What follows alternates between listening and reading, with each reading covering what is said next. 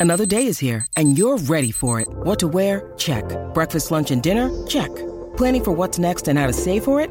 That's where Bank of America can help. For your financial to-dos, Bank of America has experts ready to help get you closer to your goals. Get started at one of our local financial centers or 24-7 in our mobile banking app. Find a location near you at bankofamerica.com slash talk to us. What would you like the power to do? Mobile banking requires downloading the app and is only available for select devices. Message and data rates may apply. Bank of America and a member FDIC.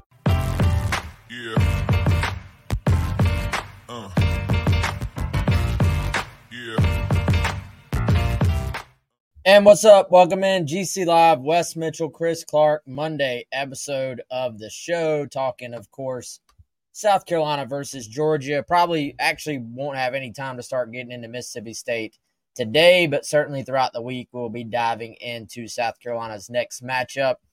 Most of this show will be a review of the Gamecocks' 24 to 14 loss to the Georgia Bulldogs in Athens, a tale of two halves for South Carolina. But before we get into that, going to tell you about our buddy Clint Hammond of Movement Mortgage. ClintHammond.com is where you can find him 803 771 6933. If you're in the market to buy a house, uh, Clint is your guy to help you through that process. And, uh, you know, whether it's your first time and you just need somebody to walk you through every single bit of that, or uh, you've bought multiple houses before, either way, Clint is the guy who um, just uh, has experience dealing with the market, experience dealing with those decisions, and uh, can help you every step of the way. Again, ClintHammond.com.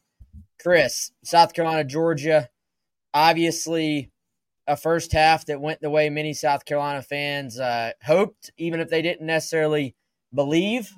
um, a, a, second half that to me looked like a Georgia team who kind of uh, went in, regrouped, didn't necessarily change a whole lot, in my opinion, rewatching the game.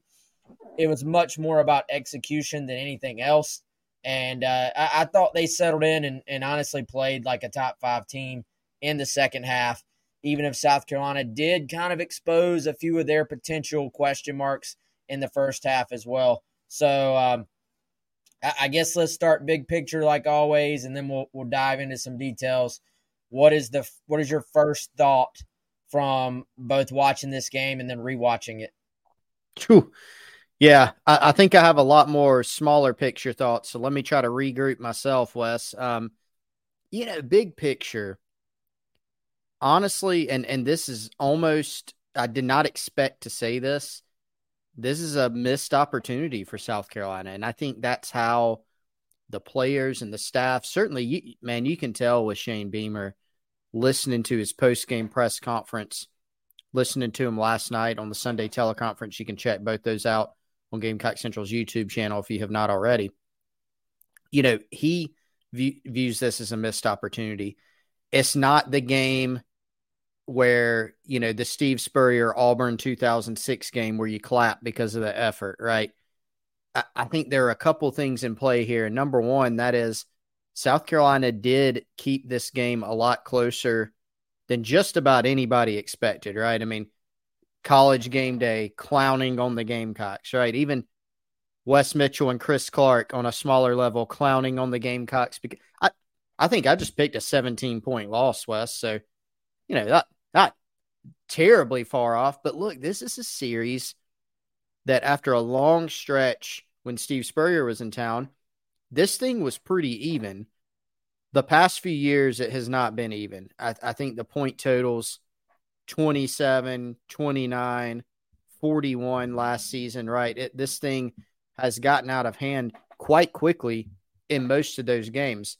It did not in this instance. In fact, South Carolina of course, as everybody knows who watched the game, up at the half, kept this scene competitive throughout, despite mistakes in the second half. Wes had this thing still in range up until you know later in the fourth quarter, where they still have an opportunity to win the game. So it, it's it's an interesting kind of dynamic in that. Yes, the Gamecocks competed and competed better. You know, you got to be happy with the effort. You got to be happy with, if you're a South Carolina fan, the competitiveness relative to maybe what you thought you would get after a couple weeks. That was kind of the benchmark. You know, I, I don't know any South Carolina fans I have not seen the take that hey, it's it's time to beat Georgia this year, guys. Like you you got to get it done this year. I haven't seen that. What I did see was make this scene competitive. So you did that. But what happened, Wes, was after halftime, South Carolina's up. Now South Carolina fans are kind of smelling blood in the water. And that's why I think we've seen kind of in the autopsy, the post-mortem here, trying to figure out and kind of re- not, not reach for reasons, but try to find the reasons that that things have gone wrong. So you can, I think it can be both, right? You can be, uh, you know, happy with the effort. You can be happy that South Carolina was competitive in this game, but also be disappointed because this was a game that ended up, as it turned out, to be winnable, and the opportunity was lost for a huge win. Yeah, it was, man. And I, uh, I mean, I ain't gonna put us in the same category as what they were saying on game day, man. I mean, no, no, that give woo. us a little more credit than that. I mean, that I, rough. I, uh, I think I, I picked South Carolina to lose by 14, which ultimately ended up being fairly close uh, yeah. to that. Which, not that I always am remotely close on the picks, but, um, dude, they were like and I'm not one of these people. I think fans get way too caught up in what people say in sports media, and it's a show, it's entertainment. But I mean, Rece Davis was even like, you know, they're they're making that joke how people take pictures up when they, when they pick when they all five pick the same team, and they're like, yeah, you know, some uh, sometimes we need somebody to save the photo, as in they're saying one person pick the other team so that they can save themselves from that photo circulating online. And uh, he's like, sometimes we need somebody to save the photo. On this one, we're not too worried about it. Uh, something to the effect. I'm like, dang, like this is a South Carolina team that won as double digit dog twice to finish off last year. So yeah. it's not like Beamer's crowd hasn't shown they can step up and pull an upset. If anything, that's when this group has proved to be most dangerous. So, you know, I, I think you kind of went into that game saying Georgia, based on what we saw last year, probably should win the game, probably should win the game at home pretty handily.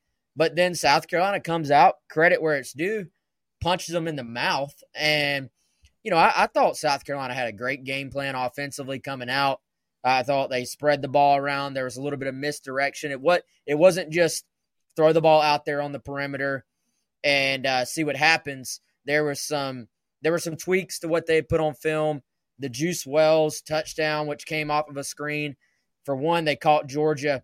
Like it was a great call for what Georgia was in. Georgia got a little impatient, uh, sent a couple of extra defenders at the quarterback.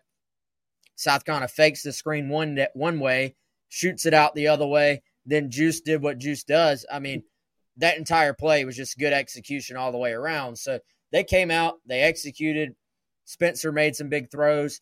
And, and once again, I, I think Rattler proved he's going to give you a chance in every game you play. Uh, now, for him to actually have gone and won this one, he was going to have to be looking back borderline perfect based on what they got out of the running game or didn't get out of the running game and the way Georgia moved the football offensively in the second half. I think the sort of margin for error for him will remain pretty high, but I think, you know, you look at this week against Mississippi State, he's going to have to play well for South Carolina to win. That's just a fact. But I don't think that he's going to have to play perfect to win some of these games you see coming up. Whereas against Georgia, you needed him to almost the the margin was that he almost had to play perfect. Yeah, you, you're baiting me into it. You must want me to say it. Margin for error. It has made its return for the 2023 season. And now I have a feeling it's back and it's back in full force. Probably going to be absolutely wearing that one out. But but you're right. You you had such a, this small gap. Like it, with this opportunity, you had to play extremely well. You had to limit turnovers. I mean, that that was one Wes that I think you and I were really monitoring all throughout the game, right? And I, I know we're jumping all over the place. I am, I promise, going to tie this to Spencer Rattler. But Rattler had two picks. I, it's almost unfair to put those on his ledger, right? Because of when they came. I think it's very important to contextualize them. Um, one of them, uh, you know, okay, not not a great decision, the, but it was still later in the game. You're you're getting closer and closer to desperation territory. But he did a phenomenal job taking care of the football, as did the rest of the team, and that was obviously a key. The thing that never came was South Carolina on defense was a little bit more bend, but don't break. We saw that, and I'm I'm sure people have thoughts on that especially as it pertains to the second half. But that did seem to be the strategy. Um, you, I, I got the sense that, you know, just kind of waiting to see if Georgia will make a mistake offensively. That doesn't mean don't go tweeting out that Chris Clark said that they were just sitting back, letting Georgia do whatever they want, hoping they messed up. That's not what I mean. It's just try to avoid the big play and then look for that Carson Beck turnover. Well, they never came, Wes. How many times did you and I text each other during the game? They really need a turnover here. Can they force a turnover? And it just never came. So that that was obviously a big difference in the game. And to pull an upset, quite frankly, Wes, it's hard to line up and beat a team straight up, upset them without turning them over, right? I mean, it's just it's extremely difficult to do. Now, Carolina had, you know, a chance to do so, but I think they would have needed to benefit from a second half turnover or two. But Rattler did a great job. Uh, the offensive line protection in the first half really held up. The second half, obviously, Georgia teed off a little bit more. Things started to break down a little bit more, but I thought, all things considered, man, it's fair to say Rattler had his best game this season. The the movement in the pocket, the poise in the pressure pack situations scrambling, making some big runs, and some of his big throws. They were living dangerously with some of the downs and distances they were in. And a few times he was still able to make big plays. There, there were a few that you'd love to have back if you're South Carolina. Trey Knox had the drop, right? Luke Doty had it. It was a high ball, but there was one near the sticks he could have hauled in. And then Spencer Rattler short armed a couple balls to Trey Knox, the one that was right there at the ground, and then one to O'Mega Blake later. So again, margin for error. You need those plays to go your way. You need some turnovers to go your way, a turnover or two, and then you just. I think they just got wore down defensively, Wes, in the second half with how Georgia was running things on offense. Yeah, the uh, the lack of depth on defense or lack of proven depth, I think, was just apparent as the game progressed, in my opinion. And dude, I watched a little bit of the coaches show on Sunday that is recorded on Saturday right after the game. And you could tell, I mean, Beamer was dialed into the show, but it was almost like as he was talking about it, his uh, brain was flashing back to certain plays in the game because yeah. he, uh, he, you know, he handled it like a professional, handled it maturely, but you could just, I could almost feel the energy of the, like you said, like, man, let one get away there that was there for the taking. Beamer said in the post game, "Hey, we were not shocked. We expected this to happen. We expected to be in a position to win the game in the first half, and then just uh, didn't really execute well enough to beat a team like Georgia in the second half." I, I said this point on the radio earlier. I want to say it again now because I, I truly think it is that is true. Even though it was a tale of two halves in the like results and, you know, the scoring from Georgia, obviously, the lack of scoring from South Carolina. I didn't, going back and looking at it, the process of how those results got there wasn't really that different. It wasn't to me that there was some crazy change in play calling for either team, honestly. And in the first half, you know, I at halftime I'm sitting there going back over the game in my head and I'm like, man, this offensive line really gave Spencer Rattler room to operate.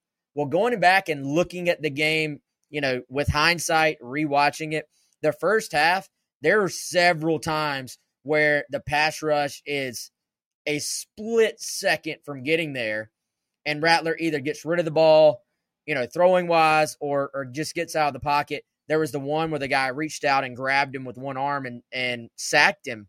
Well, the second half, it felt to me like especially once they started really pinning their ears back. Those rushes that were just barely not getting there in the first half started to really kind of pile up and, and get there in the second half. You look at Georgia, they moved the football at times, really for for most of the first half, they only had, I think, two or three possessions on offense in the first half to Georgia. One of them was a great drive, but they end with a field goal miss.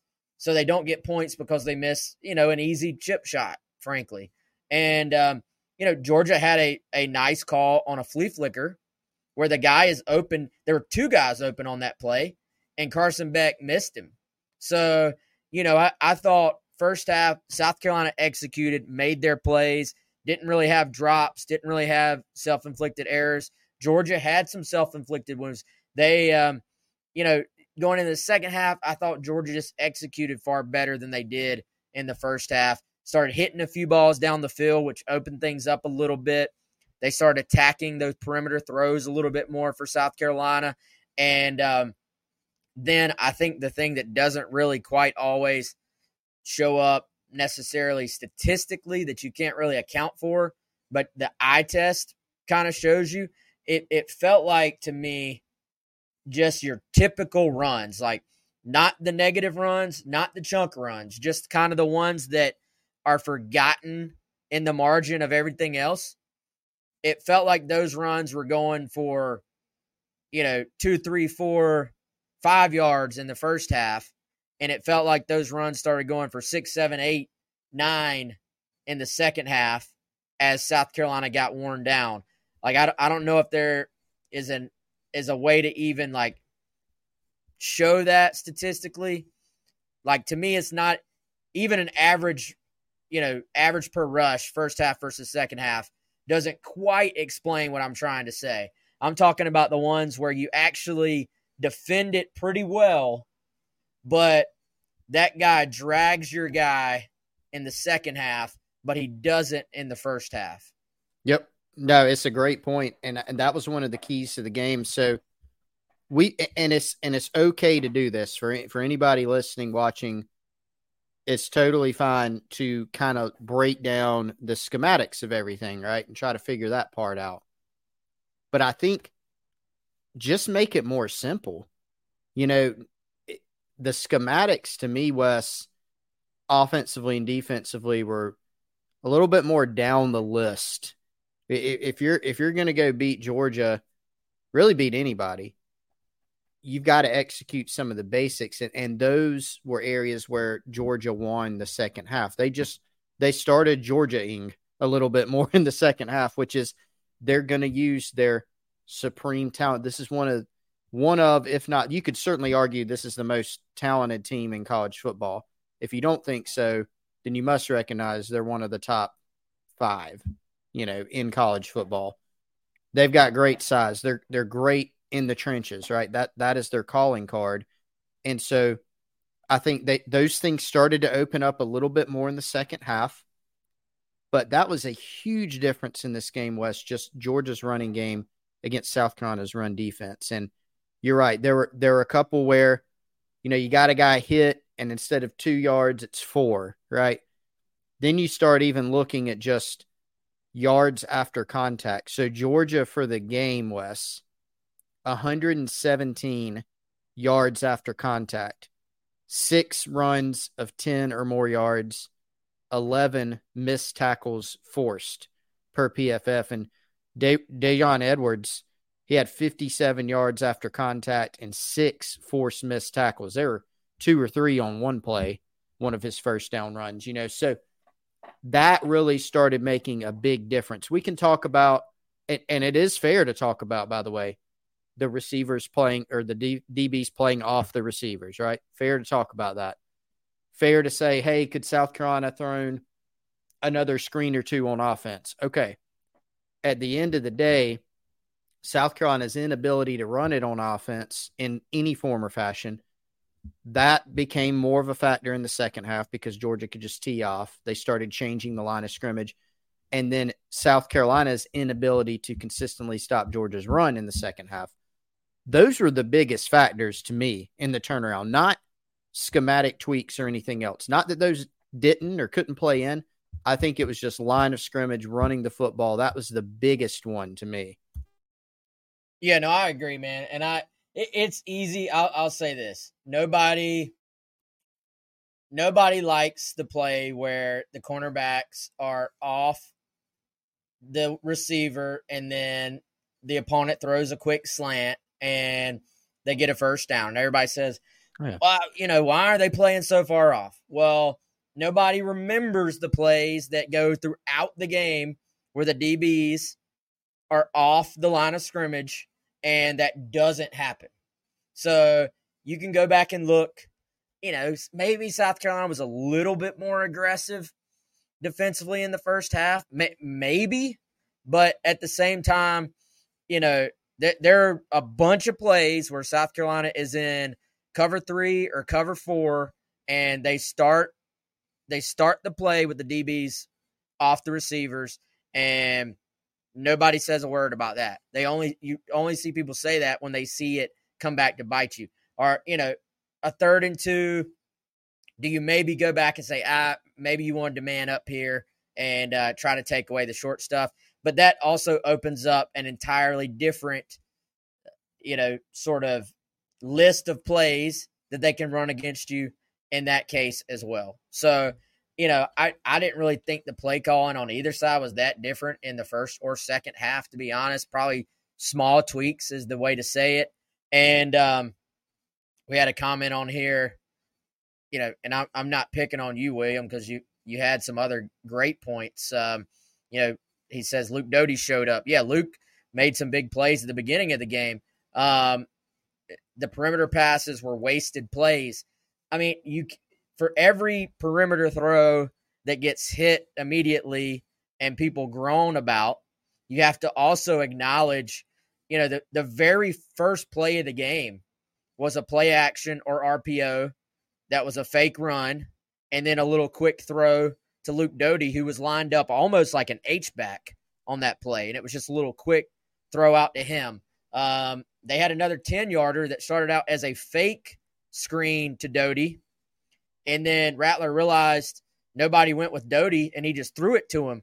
That picked up 10 yards. The first touchdown of the game was on a perimeter screen to Juice Wells that involved misdirection, faking a screen one way, and then throwing it back to the other. So, you know, I, I think when perimeter pass plays don't work, they look ugly, and we all groan and we all say, "Why'd you throw that?" But then that that's to have to be a part, especially in this game. It was going to have to be a part of what South Carolina does offensively. It was, and and again, you know, we've talked about this a lot. The the lack of a run game necessitates that you're going to have to be able to throw some of those shorter passes, and then you build in that some of those are RPOs, right? That and Dowell Loggains looking to try to find ways, and it it has not not worked so far, right? But trying to find ways to manufacture some runs. And one of those is, you know, let's try to get a pre and post snap look at what the box looks like. What does the line of scrimmage look like? And so that gives Spencer Rattler an opportunity on some of these types of plays that we're describing to, if he doesn't like the look, he pulls the ball out and he throws the football. If he does, you know, you're trying to run the football in these RPOs. And we've seen and heard a decent amount of those being called, you know, throughout the first three games. So, yeah, you know, South Carolina's had some success passing the ball down the field. That's largely been Spencer Rattler to Xavier Legette. Mega Blake had a couple nice downfield plays later in the in the fourth quarter in this game. Uh, Trey Knox every now and then, right? But the the shorter throws this season are are going to be here to stay. And frankly, Wes, in order to have success offensively, South Carolina is going to need to be able to hit those plays. And so one thing I also noticed along those same lines, first and second half, you know, South Carolina did a good job perimeter blocking when those plays were called.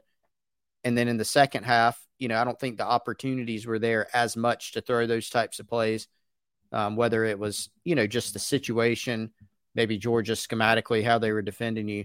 But that that was another change, I think, from the first to second half. Uh, Chris, uh, before we move on, you want to tell you want to do an ad read here? Yeah, let's uh let's tell the folks about my friend Trey Harrell, auto accident attorney right here in South Carolina. We uh, ran into Trey in Charlotte for game one. Great guy, super helpful guy. And Trey Harrell can help you too. He helps folks injured in auto accidents all over the Palmetto State, all over Gamecock Country. You can find him online at attorneyharrell.com, H A R R E L L, attorneyharrell.com. And he's also on social media on Instagram, Twitter, and TikTok. Does a really good job with some helpful content there. You can find him at Trey Helps, at T R E Y H E L P S, at Trey Helps. He's on several social media platforms Instagram, Twitter, and TikTok. If you have unfortunately been injured in an auto accident in the state of South Carolina, make sure that you find yourself an attorney who's going to fight for your rights and help to get you what you deserve. So go with our friend Trey Harrell. He can help you. That's Trey Helps on Instagram, Twitter, or on TikTok or attorneyharrell.com. We appreciate Trey Harrell at attorneyharrell.com for helping us bring you GC Live couple days a week. So, Chris, I a lot of talk about the running game, rightfully so. I I, I think the running game is something we're going to see eh, become I, I would say certainly a, a bigger factor moving forward. Now, whether it is a more successful factor, I think is still an unknown. Now, I, I went into this game, and I, I think South Carolina went into this game kind of saying, look, we're we're not going to just go beat our head against the wall and try to run the ball against Georgia if we don't think that that's what we can do. And I, I think it, it is a little bit interesting hearing the uh, the fans talk about the running game when you know I, I think it's one of those things if you if you keep running the ball and you keep just pounding your head into a wall people say why are you running the ball you know why are you doing that when you when it's not working? And then if you stop trying to run the football people inevitably will say well you have to be able to run the football. Why aren't you running the ball? So you know i i sort of took it again, as you said, some of the RPO stuff dictated whether they were handing the ball off or not. However, just listening to Dow Loggains' comments going into the game, hearing his comments after a North Carolina game where he said, Look, we got to a point where we said, Look, we just know we got to throw the football, so we're just going to throw the football and worry about the big picture later on. I, I think South Carolina went in saying, We know we got to call some runs here and there but this ain't the game to just get hard headed and and keep pounding the ball into you know the middle of Georgia's defense. I think moving forward is when you start to think, all right, can this team find some semblance of balance on offense? It's still going to be skewed towards Spencer Rattler in the passing game. That's what they do well. However, can it can it be something where you're saying, all right, they ran the ball okay, as opposed to well, they didn't run the ball at all. Uh, you know, some of that I think as the season goes on, now that you're not playing number one team in the country as well, I think we're going to continue to see the snaps and the rotations get tweaked. We've already seen that a little bit on the offensive line. We've already seen that a little bit at running back. People are asking about Mario Anderson, and I I agree, but also let's acknowledge the fact Mario Anderson played a lot more snaps Saturday than he had been in the past. He was clearly the number two back on Saturday. And also, Chris, to me, it felt like he was the short yardage back as well. Maybe some of that was a coincidence, maybe not. But I think you're seeing Mario Anderson's snaps go up. I imagine I I would I would make the bet that this week, you also will see Mario Anderson's carries go up as well. Well, and there's been there were some questions after the Georgia game, Wes, of hey, why did you know Juju McDowell played on special teams but did not see a carry, and hey, why did Mario Anderson not see any more carries? The way that the run game has been structured so far, Wes, for South Carolina, has not allowed for any semblance of a rotation. Certainly, and it has not really even allowed one guy to get comfortable. You know, I mean, in fairness, some of Dakereon Joyner's carries, man, have reminded me. You remember the one year, uh, it was the year uh, 2021, it had to have been.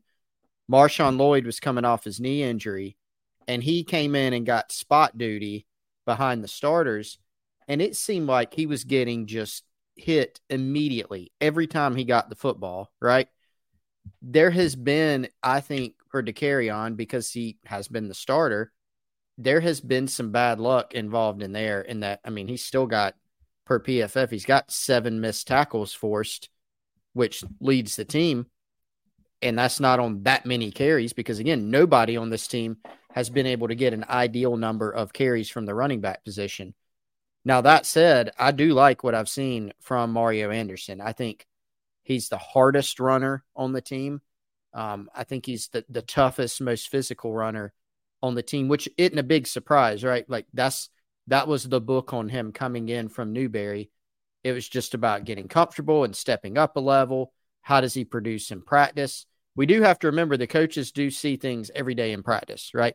Doesn't mean they're immune from making wrong decisions, but we just do need to keep that in context to where it's kind of like the spring game thing, Wes, where the guy gets three carries in the fourth quarter of a spring game and looks good, that doesn't necessarily mean he's ready to go get carries in an actual SEC football game. I think the experience factor, pass protection, all that has given Joyner the nod. But has has Mario Anderson done enough? Did he do enough against Georgia to warrant, you know, more carries? I think that's entirely fair. Um, one more point on the run game too. I, I I've thought of the scene in Interstellar, Wes, great movie. Matthew McConaughey. Like, uh, I am so curious to see where you're going with this. You, so he's talking to the robot. You know the the thing. One of the pieces of the craft blows up, and he's trying to dock. And he says, the robot says it's not possible, and Matthew McConaughey says, no, it's necessary. That is kind of where South Carolina's running back running game is right now. Like it seems, man, through three games, like it seems almost insurmountable to how can you get to you know a place where your running game is solid. Sir, it's not going to be great, but how can you get it solid or serviceable?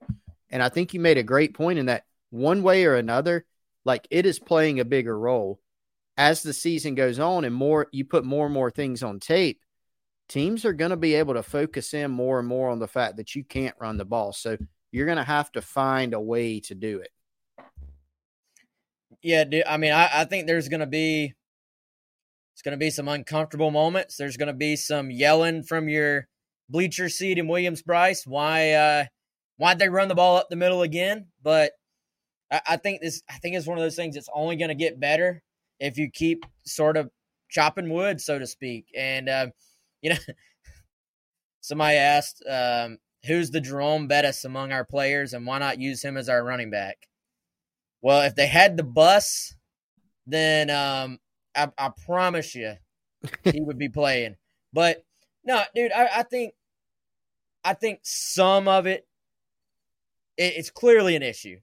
I think it being an issue to the extent we've seen like I'm I'm not ready to completely give up on the idea that they can get better as a team because I, I feel like there's a lot of just there there's a little bit of groupthink right now of this thing on DK where it's like, all right, I promise like I, I fully agree Mario Anderson has shown enough to where I'm saying he needs to get the football. He needs to carry the ball more, especially with there not being much room to run. I feel like he's a guy who just kind of hammers up in there and uh, finds a way to fall forward. That may be the best style right now for what they're dealing with, and um, you know can get you the tough short yardage. I think. Did you see, by the way, Mike Davis, who I compared him to? Uh, I thought about that. That was good. He, he tweeted his um his uh what would you say? He tweeted he signed off on him. I feel like Mike Davis has signed off on on liking two for Mario Anderson, but dude, how how much to your point, how much of the issues in the running game have been more about the lack of room as opposed to um, saying, ah, you know, there's not a running back that can get it done. Like let's not let's not just give up on DK when we said from the very beginning he is still finding his way into this running back position. He's going to need some room to operate. This is not a guy like Mark Marcus Lattimore who's been excelling at running back and is just going to make something happen out of nothing. Like I don't I don't think you just give up. I think in sports we are all so prone to just being like I give up on that guy. Um, it's Next. not working. Next, you know, no, you have to have some patience with your players.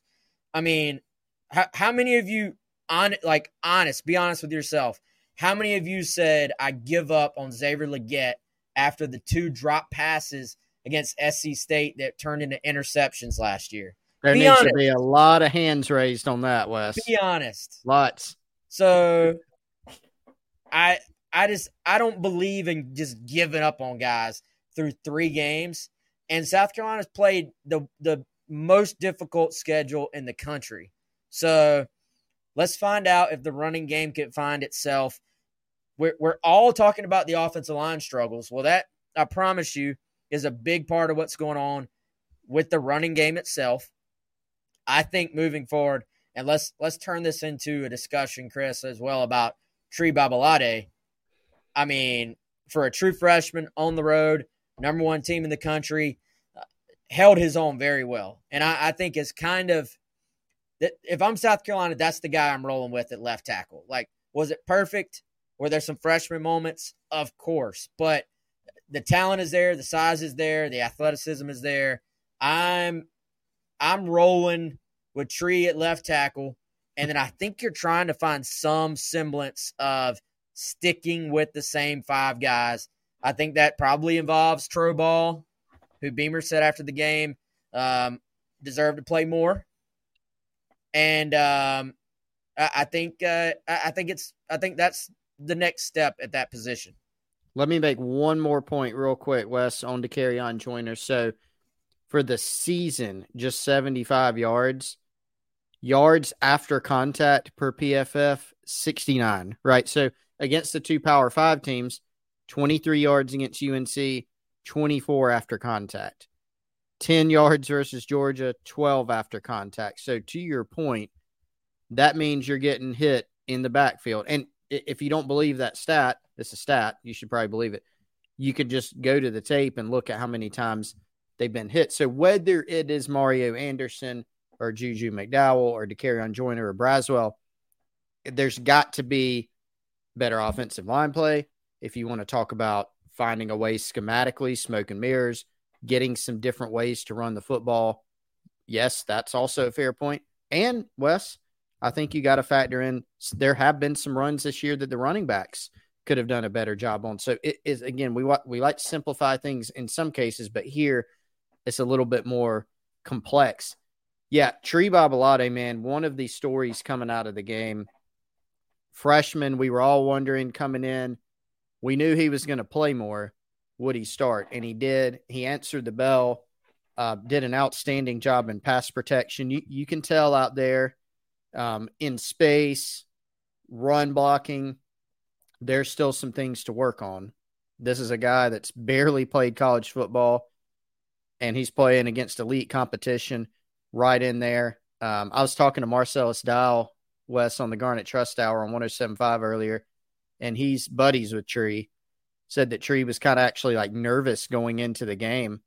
And he said that's going to do wonders, you know, for his confidence, you know, with how he performed against some absolutely elite pass rushers. So, man, that was huge just to to potentially have a spot stabilized. I won't even say potentially. I mean, he's he's the guy going forward unless something happens that's huge because you've had kind of two tackle spots in flux since week one. Since, you know, first quarter of the North Carolina game, you could kind of tell, hey, probably going to have to be some tweaks here at the tackle yeah. position.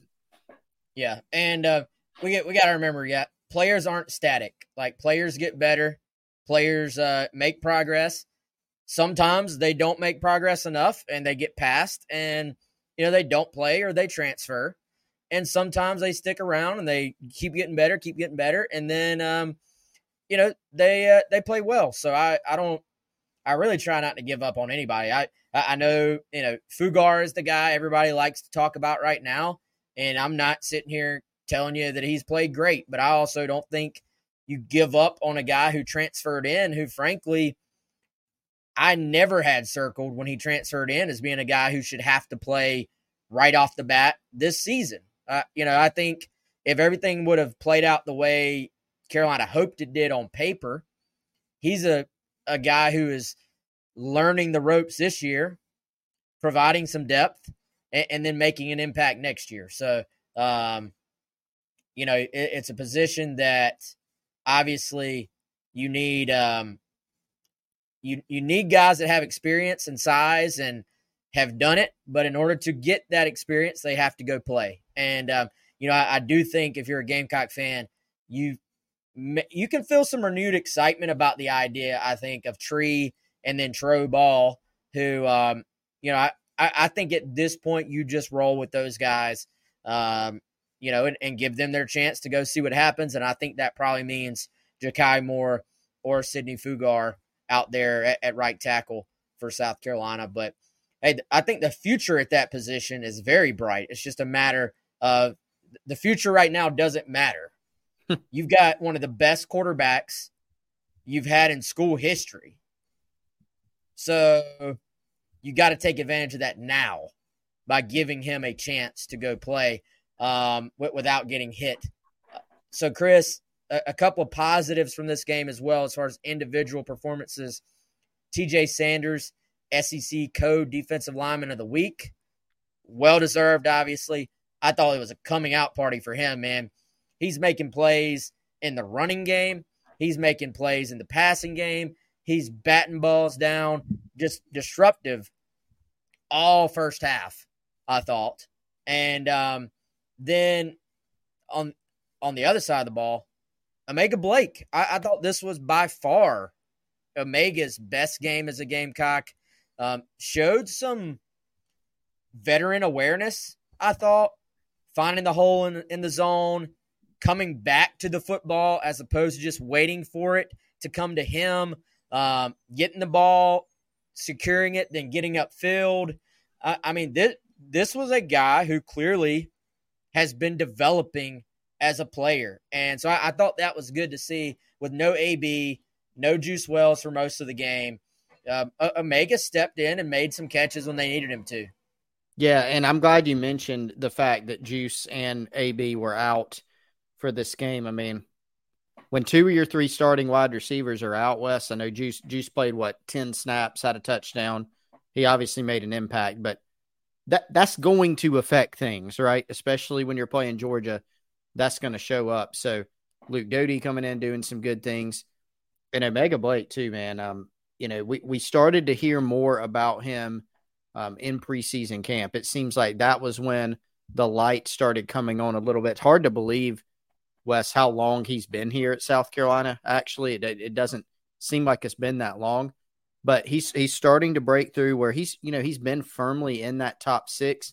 He played a lot of snaps against North Carolina fair to say, Wes, didn't have a memorable performance. I, I, think he only got targeted maybe once. Didn't have his best game blocking. This game, light looked like it it, it was on, right? I, I think uh, totally agree with you. Glad you pointed out that play where he came back to the football. I thought the same things like, wow, that was, you know, kind of one of those hidden plays that you may not notice that was really solid. So uh, caught the ball well, got himself open, and look, they need even if they get AB back, even if the Juice Wells news at some point this season ends up being positive, they need more guys to continue to develop, and uh, he's one of them, no doubt. For sure. Uh, before we move any farther, man, um, let's tell the folks out there about our friends at Birddogs. Um, I, I, am gonna be honest, Birddogs. If you're listening, I, I hear you check these. I need another shirt, man, because I have been wearing mine out um, wifey is like, all right, I, I got to put down my foot. You can't wear that shirt again oh. this week. Let let it let it breathe a little bit, basically. So, uh, Birddogs, if you want the most comfortable collared shirt I've ever worn, check them out. If you want to wear some shorts that feel like gym shorts on the inside, but then look like you're a professional on the outside, they can handle that as well. And if you want a free, um, what are we doing this this time, Chris? We've got so we've done several things. Right now, I'm trying to think of how we're supposed to say this. Chris isn't going to bail me out here. You get a free I was, cup. trying, I was trying to make sure. I, um, I don't even want to say it wrong. I don't. I You don't get a free cup uh, if you use birddogs.com slash gamecocks. They're gonna be like, guys, you need to redo that read. That was awful. But hey, this is this is what we do when we do it live. We're just gonna be honest with you. Yep. Great filling shirt, great filling shorts.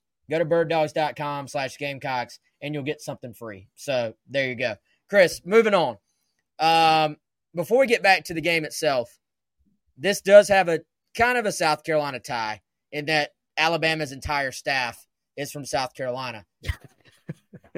How about our except, boy except, except somehow Nick Saban never coached here. Somehow.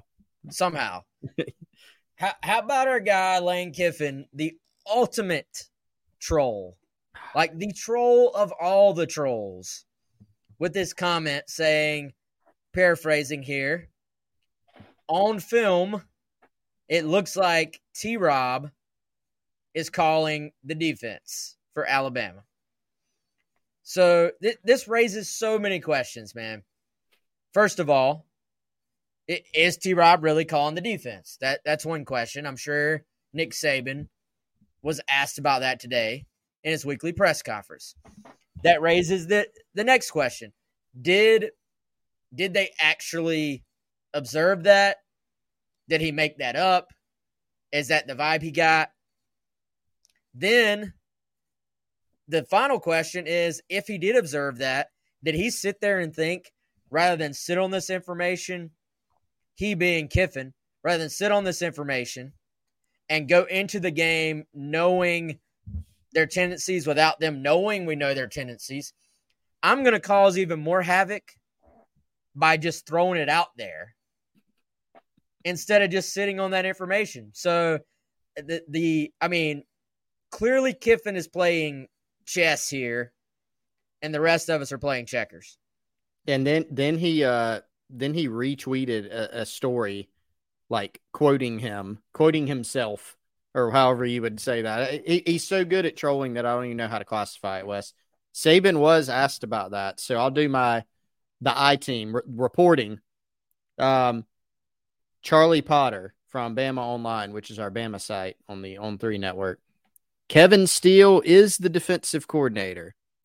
He has all the defensive coordinator responsibilities. The only thing we tried to improve on from an admin standpoint was game day admin of getting signals in quicker. So he, he said on this other thing I've seen floating around there, floating around from Lane Kiffin. It, it's phenomenal. Even even if it wasn't true, it's it's just hilarious. And it probably is eating at Nick Saban, which is funny. Yeah, Kiffin phenomenal at the social media college football world. Um, And Wes, can I mention? Uh, I, you're probably like, please don't railroad our show with that, y'all. Go watch. How do you say dude's name? Biff Poggi, Poggi, P O G G I, I don't I don't know how to say it either. the new head coach at Charlotte. So they lost to Shawn Elliott's Georgia State team on Saturday, and Biff Poggi was not pleased. He he said some things. Um, he he actually did, and that's why I want to get everybody listening's take on it. Go back and then report back to us on Wednesday. Go watch it. He said all the things that fans say that they want their coach to say in a press conference. And so I want you to go watch it and then see if you still want your coach to say those things. Because, man, calling out his coaches, basically saying they may get fired after three games. It was it was something. It was a choice.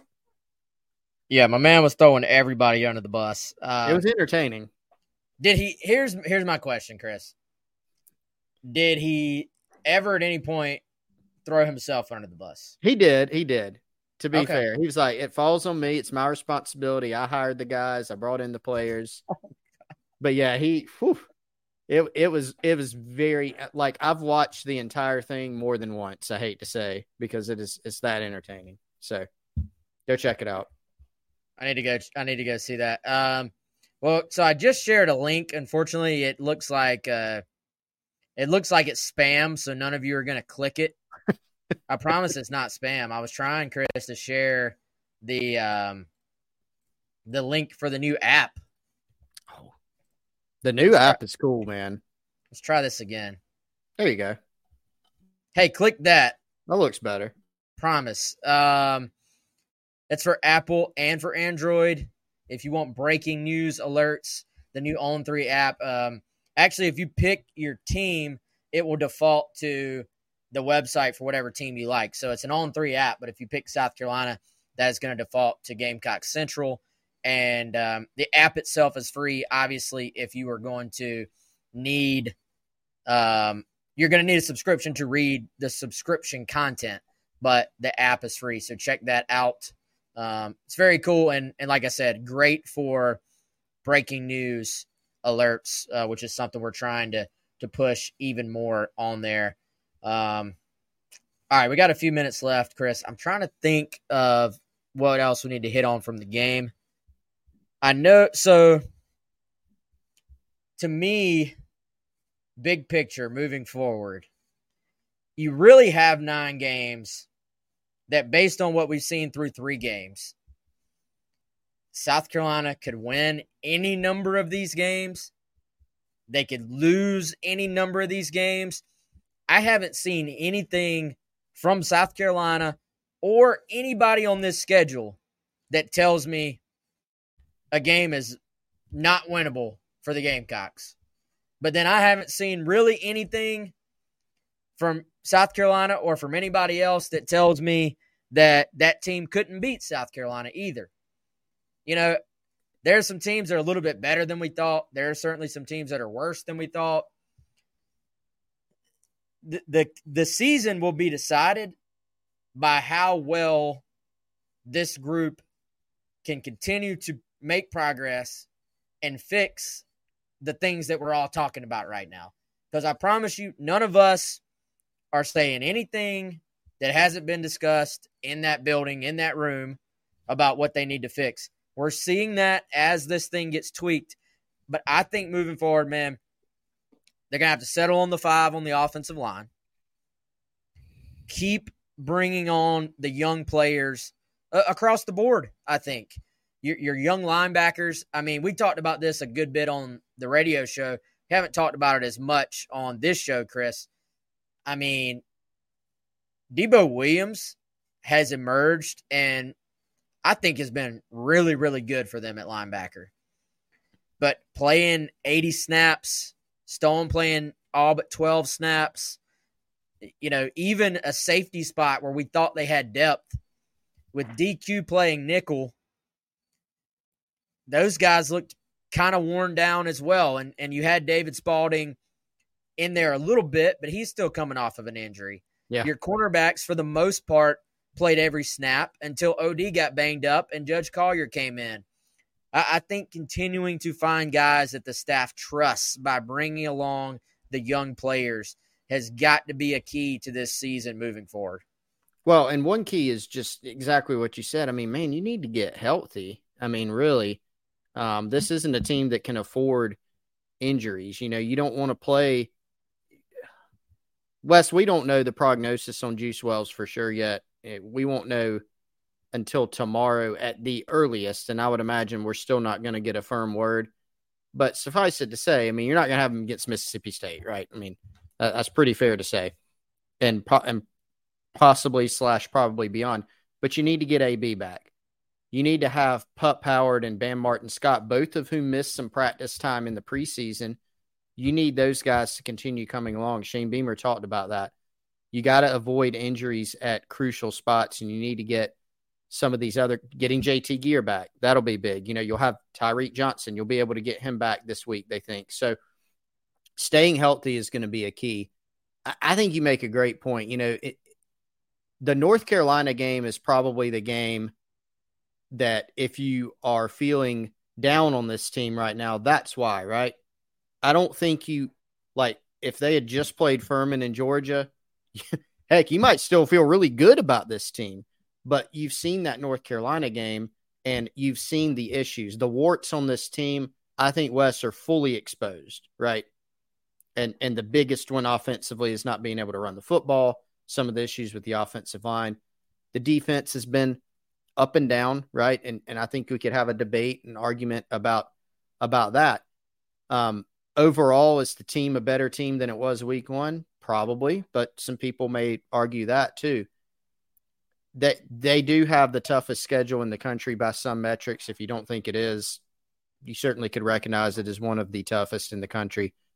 And so, what that means is you're in toss up territory at best in a bunch of these games, Wes. So, um, the good news is Georgia's probably the best team you're going to play. And I totally agree. Some teams like I'm hot. I was down on Florida, a little bit higher on on them after watching them beat Tennessee. Right. Some some of the other Kentucky, maybe a little bit lower on Kentucky than I was at the beginning of the year, but all very challenging. But I don't look at any of these games and say, man, there's no way they can win that one. I also don't look at any of them and say, yeah, they should probably be favored in that one. Maybe Jacksonville State's probably the only one you can say that about. Maybe you throw Vandy in there. Other than that, you've got tons of toss ups um, or games that you won't be favored on, Frank, favored in, frankly, on this schedule. Yeah, and you know, it starts this week though, man. They they are favored over Mississippi State, not by a ton, but that thing is inched up closer to a touchdown. I think six points last I saw. That game's yep. at home. Um, I mean, I don't have to say it. South Carolina needs a W beside that name on their schedule. And you know what, man? I think if that happens, if they take care of business this week, the yeah, the North Carolina game sort of stings a little bit still. I, I saw a take on here that said, you know, if, if that game wasn't week one, um, South Carolina wins the game. I'm not saying I'm ready to agree with that, but I, I think it actually probably would have been a much different game if Furman and UNC were reversed, and you get a chance just to get into the flow of a season and, see what you have. North Carolina again exposed the issues right off the bat for you. I think we saw a good bit of improvement as the season has progressed. We will see if that's kind of stuck. Like we'll see was was Georgia a case of a team just getting up in the first half and and really being high for a number one team, or is this who South Carolina is? And I, I think you look at Mississippi State, they appear to be very beatable.